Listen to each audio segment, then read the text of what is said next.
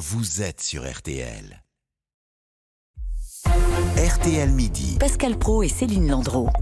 Des bruits captés par des sonars qui entretiennent l'espoir trois jours après la disparition du sous-marin euh, Titan et alors que la course contre la montre se poursuit dans l'Atlantique Nord pour euh, tenter de localiser euh, l'appareil, ce sous-marin touristique parti explorer le, le Titanic avec à son bord cinq passagers.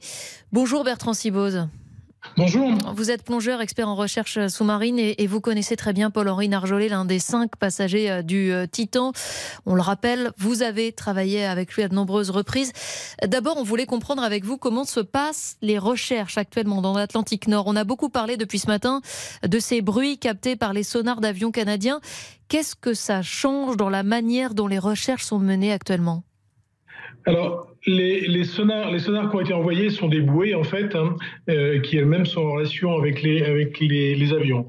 Euh, ces bouées ont entendu des bruits qui proviennent du, sous la surface. Donc, on ne va pas dire du fond de la mer parce qu'on n'est pas sûr que ça provienne du fond des océans. Ce qui signifie qu'on peut avoir encore un tout petit, petit espoir, mais vraiment léger, que le, que le sous-marin flotte entre deux eaux et que quelqu'un tape sur la coque. Euh, mais à mon avis, il est arrivé malheureusement au fond de la mer. Et euh, dans quel cas, on pourrait supposer que ce soit les, personnes qui sont à l'intérieur qui tapent sur la coque. Maintenant, euh, ça c'est la partie, comment dire, optimiste de la chose. C'est la partie espoir qu'il faut toujours garder dans, dans c'est un peu de lumière, si vous voulez, dans un océan d'obscurité. Et c'est le cas de le dire. Euh, par contre, il euh, faut, savoir qu'on a affaire à un sous-marin qui est en fibre de carbone, euh, donc qui va absorber les chocs qu'on va donner contre sa coque. D'autre part, on a cinq personnes à l'intérieur, mais on n'a pas d'outils. on ne sait pas avec quoi on va pouvoir taper contre la coque pour faire du bruit. en conséquence, conséquence, j'émets quand même pas mal de, doutes, même si, même s'il faut envoyer les rovres vers cette direction, même si euh, il faut vérifier euh, cette hypothèse. Et en, excusez-moi, excusez-moi. Et en dernier lieu, en dernier lieu, il faut savoir que, que Paul-Henri Narjolet est un, est un officier de marine, comment expérimenté, et qu'en conséquence, il avait fait des bruits sur la coque du navire, il aurait fait des bruits qui ressemblent à quelque chose. Tout le monde sait le signal SOS.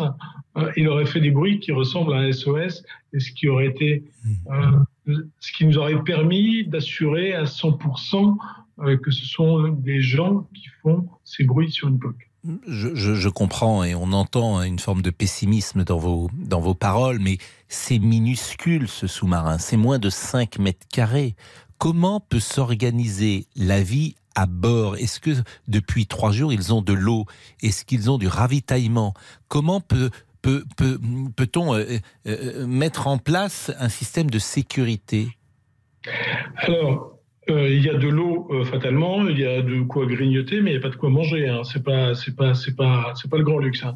vous trouverez suffisamment d'images sur Internet du sous-marin pour comprendre que c'est quelque chose qui fait, qui fait peur. Hein. Je vous assure que, que moi-même, pourtant, j'ai eu l'occasion d'être dans les endroits un peu confinés. Euh, je ne serais pas monté à bord. Voilà. Vous ne seriez pas euh, vous-même monté à bord? Non, non, pas, pas, pour aller sur le Titanic. Je serais monté à bord pour descendre euh, au large de, des côtes de, de, chez moi en Normandie, à une vingtaine de mètres de fond, une trentaine de mètres de fond, mais, mais j'y serais pas passé 8 heures à bord. Vous comptez? Mais comment vous expliquez alors que Paul-Henri Nargelet, qui est expérimenté, soit descendu? Alors ça, ça s'explique par la passion et par le fait que qu'il n'aurait pas raté une plongée sur le Titanic. C'est l'histoire de sa vie. Euh, Paul-Henri a délaissé euh, euh, plein d'autres expéditions sur lesquelles on aurait pu travailler. Il y a une dizaine d'années, on devait faire des, puisque c'est la saison, on devait faire des, recherches sur les épaves du débarquement, par exemple. Il avait complètement occulté cette partie-là. Lui, c'était le Titanic, le Titanic et toute la recherche à la fois historique, technique et aussi physique sur l'épave. Mmh. Donc, euh, en aucun cas, il aurait laissé euh, sa place pour quelqu'un d'autre, même si j'ai cru comprendre qu'il émettait des doutes sur, le, sur, la fiabilité de l'appareil.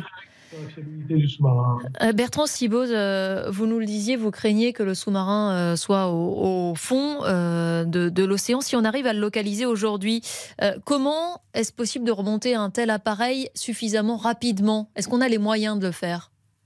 Eh bien, c'est là euh, l'autre souci, et c'est là que les choses risquent de devenir euh, terrible, hein, comme ça a déjà été le cas par le passé dans des histoires de sous-marins. C'est-à-dire que c'est pas parce que le, les robots d'Ifremer hein, euh, arrivent à localiser le sous-marin, arrivent à faire des images des sous-marins, arrivent à voir que les gens à l'intérieur sont encore vivants, que l'affaire est gagnée. À savoir que actuellement, on n'a pas, on n'a pas de moyens techniques hein, qui vont permettre de, de relever euh, ce sous-marin. Les, les, Américains ont envoyé euh, des, des, bateaux de l'US Navy, ils sont en train de réfléchir à un moyen euh, de, de, renflouement depuis la surface. Mais on n'a pas d'autres. Mais est-ce qu'on peut au moins leur donner de l'oxygène? Est-ce qu'on peut ouais. leur infuser de l'oxygène si on descend. Non, je pense pas. Non, je pense pas qu'il y ait de, je pense pas qu'il y ait de connexion extérieure pour ramener de l'oxygène à l'intérieur du, du, du sous-marin. Ben merci euh, beaucoup euh, Bertrand Sibose, même si euh, le pessimisme gagne euh, évidemment en même temps que les heures avancent. Merci beaucoup. Euh, je rappelle que vous êtes expert en recherche sous-marine et ami de Paul-Henri Narjolet. La pause LVT midi dans une seconde. RTL midi. Céline Landreau.